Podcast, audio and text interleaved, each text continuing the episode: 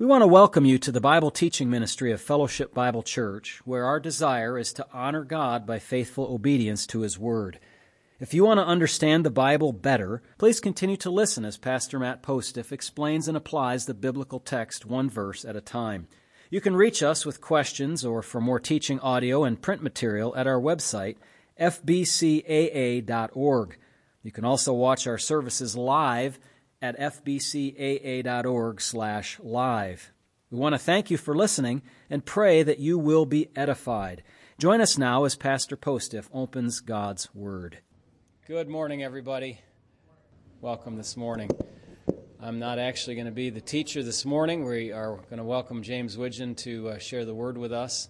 We're glad that he's ready to do that. Let me, though, before he comes, ask if there are any prayer requests this morning or updates on prior ones that we can remember. I can pray for Brother Steve, your brother, or is that not it? They didn't find anything too ugly inside of him as far as cancer. Hey, super. That's excellent. Uh, we had prayed too for a fellow that's unknown to all of all of us named Mark, Pastor Mark Zimmerman. He had a similar thing where they had to have surgery for cancer, and it was found to be kind of self contained, even though it was fairly invasive, or how did I say invasive? Intrusive because it was so large, I guess. And uh, so he's in a similar situation now. Uh, very good mercy that uh, he will be, hopefully be able to continue on for some time. So, Brother Thurman, good to see you this morning. All right. Sister Betty. Did you say you're going to be quiet? Very quiet. Okay. In a loud way. Uh, we'll hold you to it.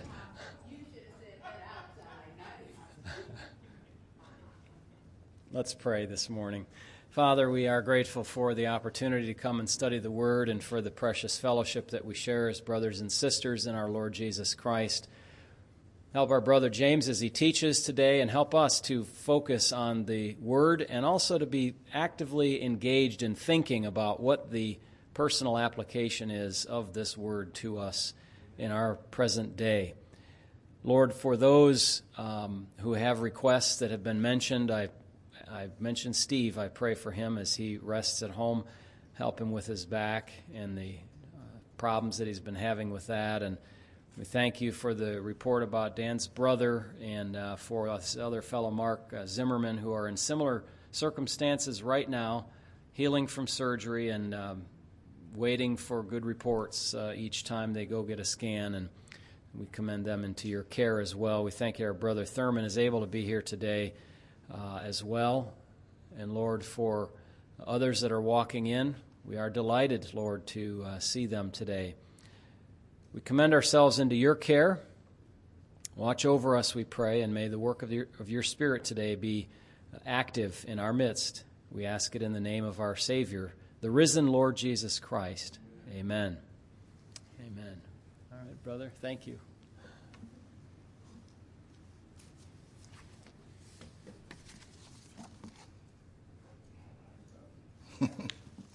Good morning.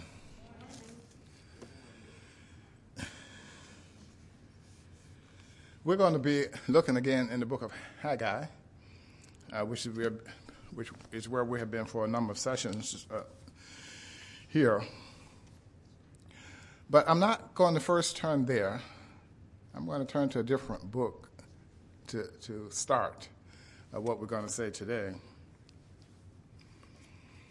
One of the things that we understand as we study the scripture is that no matter where we are reading, and in this case, we've been studying in Haggai, which is one of the minor prophets. But what is given in the minor prophet Haggai is not information that stands alone or stands in isolation or in disconnection with the rest of Scripture. The Scripture, and we have 66 books but ultimate, the ultimate author of all of it is God Himself. And because of that, we can understand that when we see various For example, this time I'm going to look at a New Testament use of a portion of Haggai. That's one of the things that we see in Scripture. Sometimes the New Testament will make reference to something that we saw before. And, and that's all very good and very helpful and interesting. Now, there are different ways that people understand what's going on when they look at those occurrences. And I'm not getting into the details about that part of it today so much. But as I was thinking about what I was looking at here, now in Haggai, we see and we made note that the prophet, he initially focused and he came right quickly to his focus about this matter of the temple and how the people had neglected to continue rebuilding the temple. They had worked at it about a couple of years, but then it had been just unattended to for 16 years. And so then this prophet Haggai comes along and he talks about that. And he tells them what basically he says, you know, you're out of order and God is calling you up short. And he's saying to you, get to work and do what I told you to do. And because you haven't done it, there are certain things that have been negative for you. You've had some negative consequences because you haven't continued with the project that I put you on. You decided you had something else to do that was more important for that particular period of time. And the thing that they decided was more important for that period of time was the building of their own houses. Isn't that something? That's ironic, right?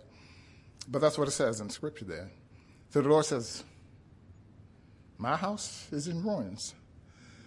And then in verse 9, he says, well, And all of you run into your own houses.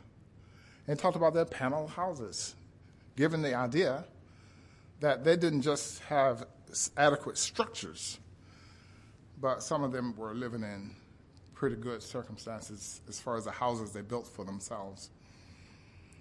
And as I have said before, it was a good thing and a reasonable thing for them to build for themselves. The problem, that was not the problem. The problem was the priority that they assigned to these things. And that's where the problem came in. So now, to take away the suspense, you probably are wondering, well, what book is he going to turn to? If you weren't wondering that, I will tell you what it is, and you don't have to begin to wonder. In chapter 12 of the book of Hebrews, and I'm going to pick out a few verses here and then turn back to uh, the book of Haggai. I marked out some of these, and you know, it'd be great to read everything, but we can't do that, so we pick some and try to hope, and we hope that we're going to get the point across that we're looking at. If you look at verse number three, well, no, I'm, I can not start there. Let me start at verse one and, and, and read through there uh, with verse three. Therefore, we also since we are surrounded by so great a cloud of witnesses, let us lay aside every weight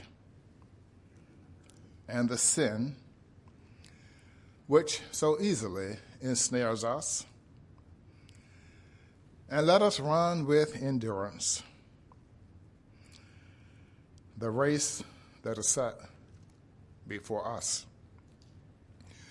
Looking unto Jesus, the author and the finisher of our faith, who for the joy that was set before him endured the cross, despising the shame, and sat down at the right hand of the throne of God.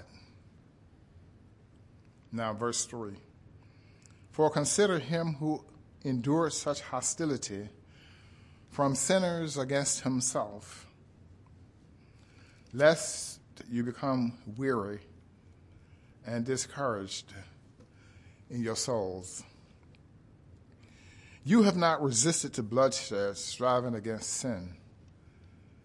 And you have forgotten the exhortation which speaks to you as to sons.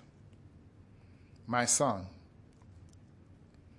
do not despise the chastening of the Lord, nor be discouraged when you are rebuked by him.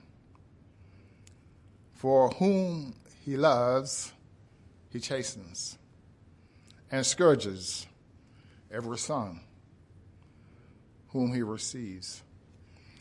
If you endure chastening, God deals with you as with sons. For what son is there whom a father does not chasten? But if you are without chastening, of which all have become partakers, then you are illegitimate and not sons. If you heard me speaking before, you may have heard me or remember me saying that the audience that Haggai has are people who, the remnant people who have come back from a captivity. But they were down in captivity, and they went down there for a reason. And I think you might recall that I refer to that as the chastening of the Lord. He loved them. And I said it was an expression of his love for them that he sent them into captivity.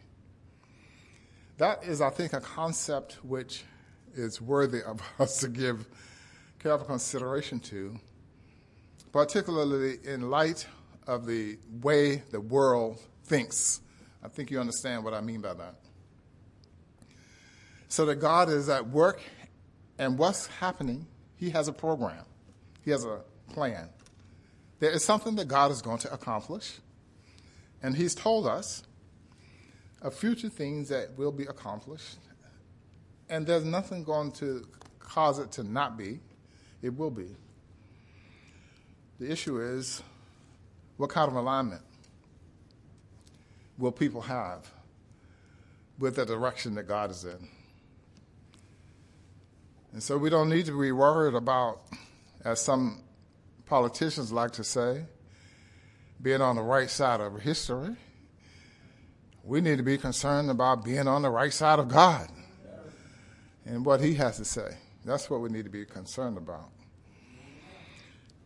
Now, I'm going to read again another section here from uh, Hebrews 12,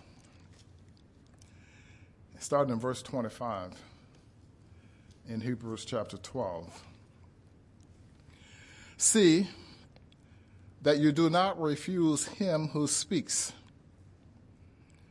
For if they did not escape who refused him who spoke on earth, much more shall we not escape if we turn away from him who speaks from heaven, whose voice then shook the earth. But now he has promised, saying, Yet once more I shake not only the earth, but also heaven. Now, this,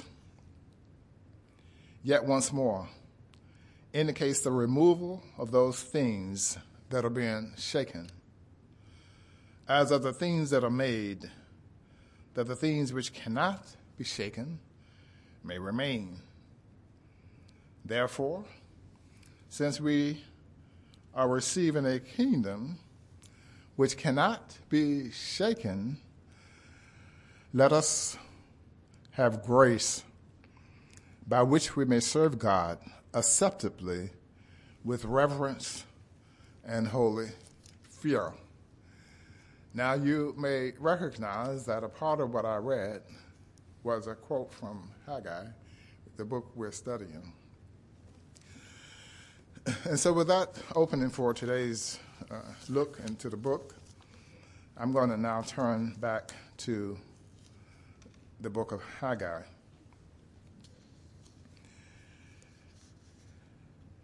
And we talked at first, in our first message, we talked about God neglected and a temple project neglected. And then we talked about why build the temple. And then in the next one, we said, well, they obeyed God and they resumed building the temple. And then last week, I used that heading, the former and future glory of the temple. And now we are looking again and we're going to review some of those points that were made there. So we noted, and I've already said it, that in verses 2 and in verse 9, the issue of the misplaced priorities that the people had the building of the Lord's house and the building of their house. And we said that they suffered certain consequences. And we saw those in verse 6 in chapter 1 and verses 10 and 11 in chapter 1. So, what were some of those consequences that they suffered? Well, it told us in the text as we read it that they didn't have the basics, they didn't have sufficient uh, quantity of the basics of life. They were lacking in food and in drink and in clothing and wages. He talked about getting wages and putting them into a bag with holes as if, you know, you say, wow, it, it seems like what's happening right now with our economy going. And with the uh, all this inflation and everything, you earn something, but by the time you get ready to spend it, the inflation just shot up, so it's not worth what you thought it was. But that's the kind of conditions that they had. And for them, it was specifically tied to their disobedience.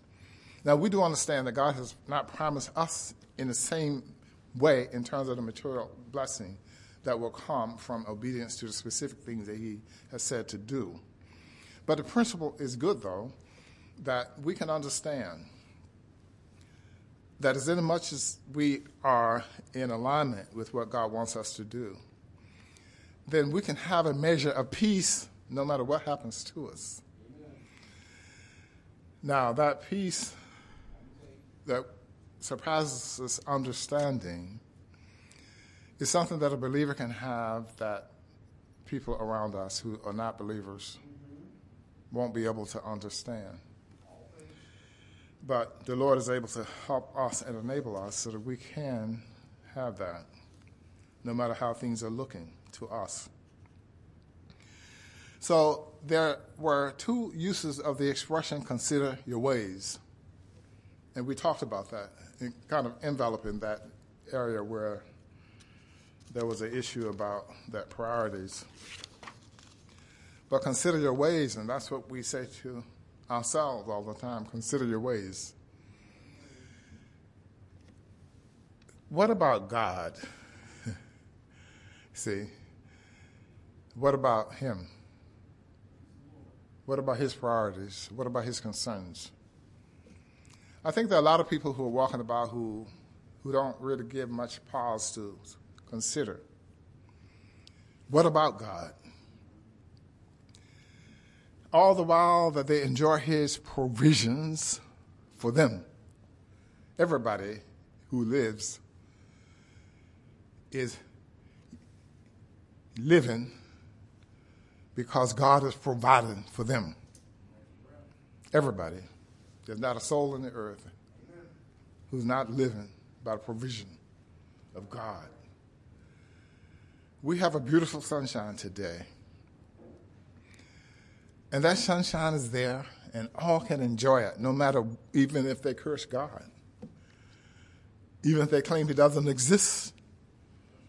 He's blessing them with His sun to warm them, to provide for them.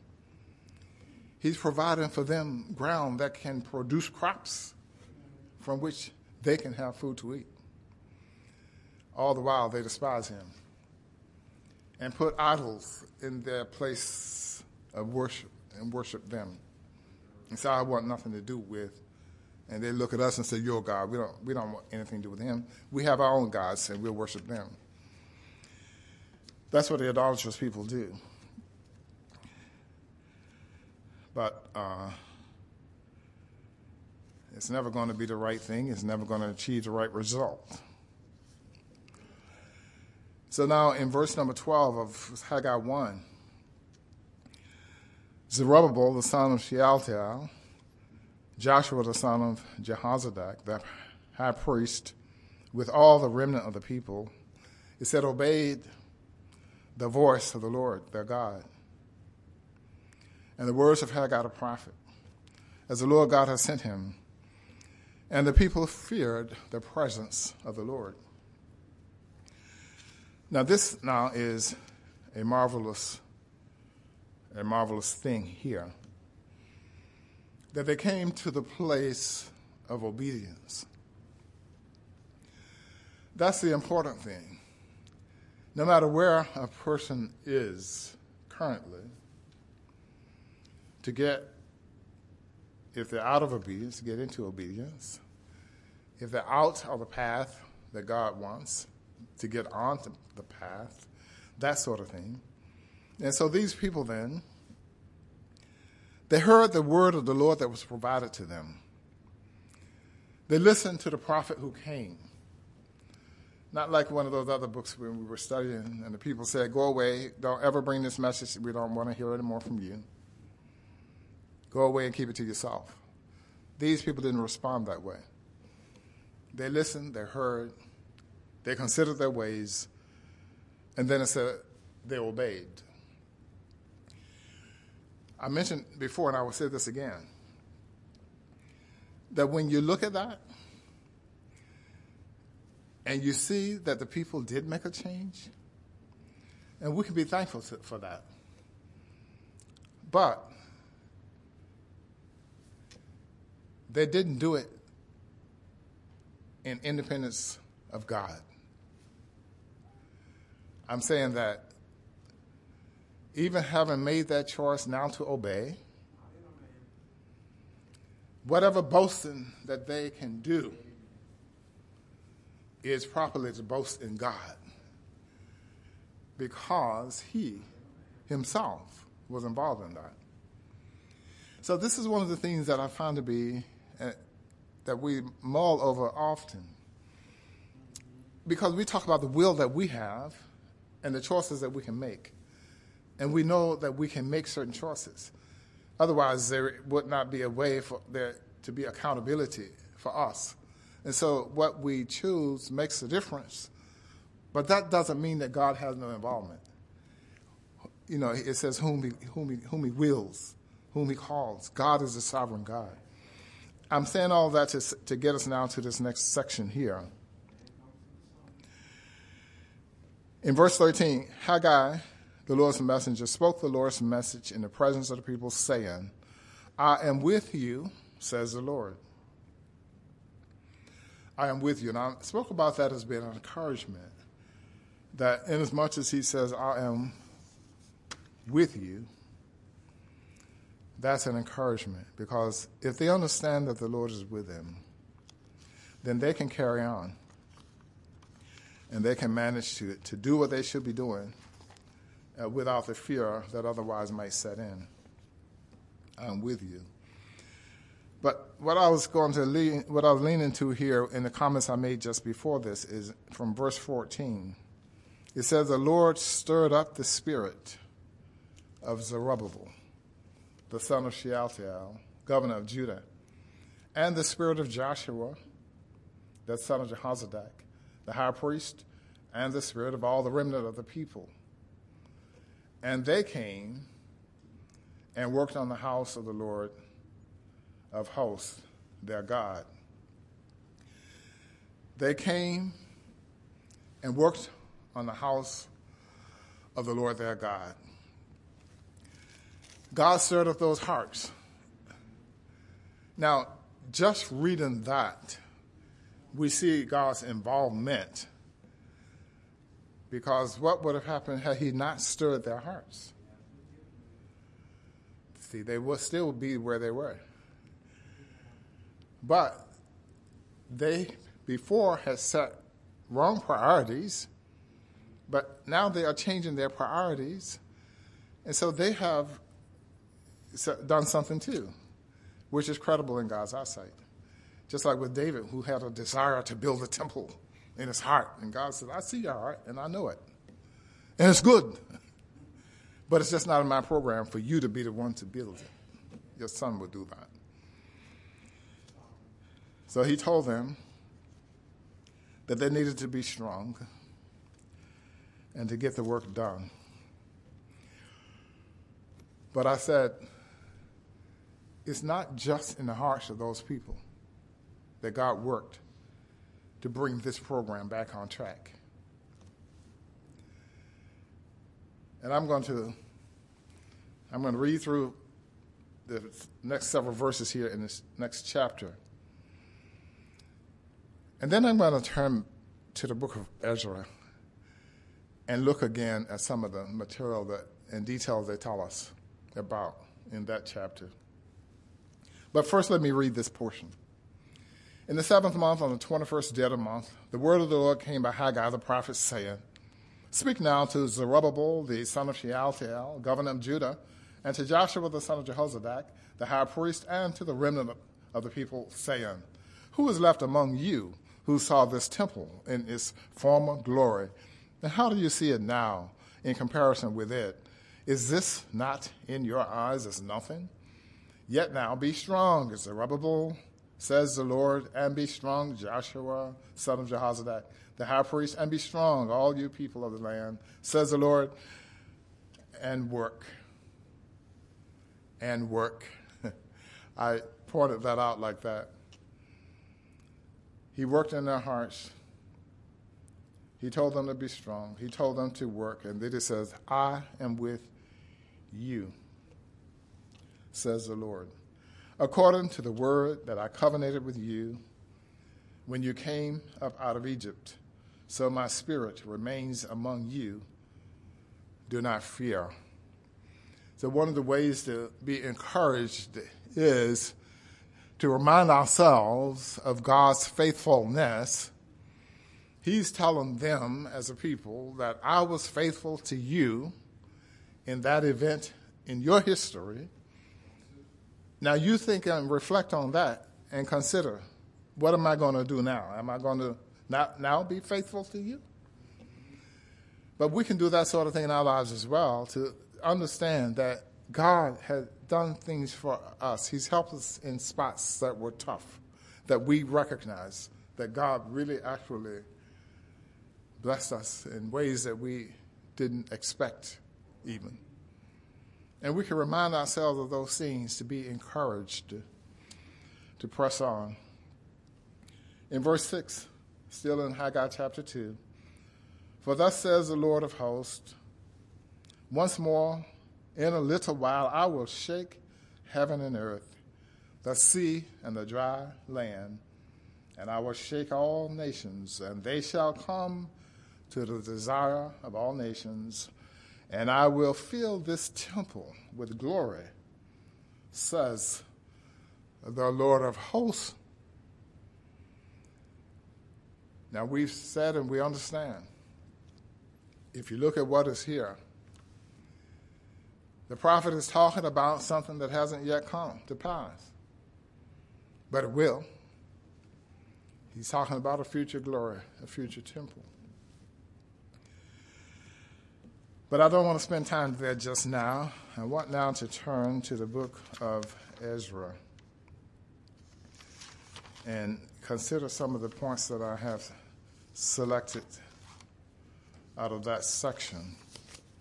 It's really fascinating reading because it gives us an opportunity to see some aspects. I have alluded to some of these things, I've spoken briefly about some of these. Let's see, get to Ezra here. There's Nehemiah, so I'm right at it. And I'm going to try to select out enough of these verses to get the point out without uh, laboring to read everything that's here. I'm going to start with Ezra chapter 3 and read a section here. In verse number 12.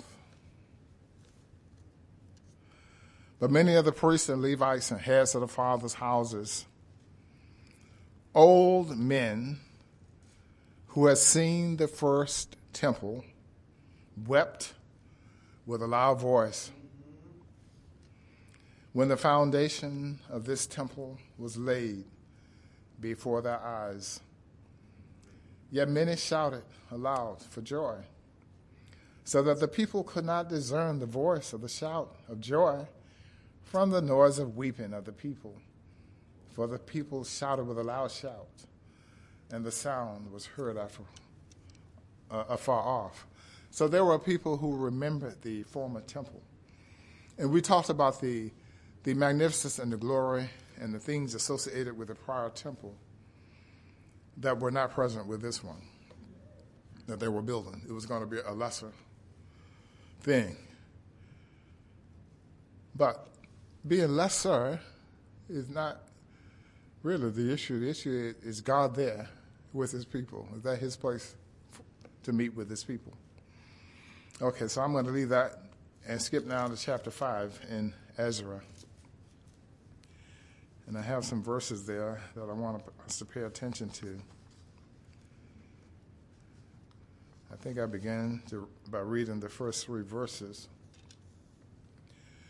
Then the prophet Haggai and Zechariah, the son of Iddo, prophets, prophesied to the Jews who were in Judah and Jerusalem in the name of God, the God of Israel, who was over them. So Zerubbabel, the son of Shealtiel, and Jeshua, the son of Jehozadak, rose up and began to build the house of God, which is in Jerusalem and the prophets of God were with them, helping them. Now, the next verse there begins to talk about what I said before that, that there was a challenge to the building project. And that had to be sorted out. And we see it here listed in Ezra in verse 3. At that time, Tattenai, the governor of the region beyond the river, and Shethar, Boznai, and their companions came to them and spoke thus to them Who has commanded you to build this temple and finish this wall? Said, What do you think you're doing? right? Then, accordingly, we told them the names of the men who were constructing this building. But the eye of their God was upon the elders of the Jews, so that they could not make them cease till a report could come to Darius. Then a written answer was returned concerning this matter. And so, with this challenge, it's, uh, they, it's like they had to go and dig out the records and find out. So, now, is this a legitimate thing that these people are doing? And if it is, or if it is not, we will know after we dig through the records and find the appropriate records. Now I'm going to have to be selective here. The, the response is really interesting, very, very interesting. Because when I said that God is, was at work and how he stirred up the hearts and the minds of these three groups that Haggai identified, the the governmental leader and the religious leader and the people themselves. But before that, God also worked in the hearts and the minds of these other ones who permitted this thing to happen, but didn't just permit it. But shall we say, we're actually beyond the call of duty, as it would seem, for a pagan nation to do in regard to this. But they have some understanding. And see, this was God's work and his orchestration of what was going on. So the letter began in verse, it said, the report they sent to him was written as follows. And I'm going to read just a little piece of that. It said, To Darius, all greetings. Let it be known to the king that we have gone to the province of Judah, to the temple of the great God. It is being built with large stones, and timbers are being placed in the walls. This work is done with all diligence and prospering in their hands. We inquired of those elders, asking them, Who gave you authority to rebuild this temple and to complete the structure? We also inquired of their names in order to inform you, so that you might write the names of the men who were their leaders. They responded to us in the following way We are the servants of the God of heaven and earth. We are rebuilding the temple which was previously built many years ago. A great king of Israel built it and completed it. And so they were just forthright and said what they were doing, what they were up to. I'm going to skip down to verse number 16. Sheshbazzar, this, then this Sheshbazzar went and laid the foundation of the temple of God in Jerusalem. From that time to the present moment, it has been in process of being rebuilt, although it is not yet finished. In verse 17, now if the king is so inclined, let a search be conducted of the royal archives there in Babylon in order to determine whether King Cyrus did issue, in fact, issue orders for this temple to be rebuilt in Jerusalem. Then let the king send us a decision concerning this matter. And so that was all good. So Darius issued the uh, orders in chapter 6. And they searched the archives and they found the scroll and the memorandum. And it talks about what the date was there. Verse 6 Now Tattenai, governor of Trans Euphrates, and the others, uh, all who stay far, uh, all of you, it says, stay far away from there. So now they've gotten their answer to be to told you don't bother them. In verse seven, is that verse seven? Leave this work on the temple of God alone. Let the governor of the Jews and the elders of the Jews rebuild this temple of God in its proper place. Isn't that something? I also hereby issue orders as to what you are to do with those elders of the Jews in order to rebuild this temple of God. For the royal, from the royal treasury, from the taxes of Transjordan, the complete costs are to be given to these men so that there is no interruption of the work. Whatever is needed, supply it, verse 9.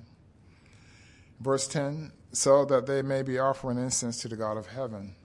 And now note this and may be praying for the good fortune of the king and his family. Now, you remember when we talked about God telling the people there in exile how they were supposed to live, what they were supposed to do, how they were supposed to carry on, the normal activities of life. But included in that was that they were to pray for that nation. Now, this king is saying, we want those people to pray for us. Interesting.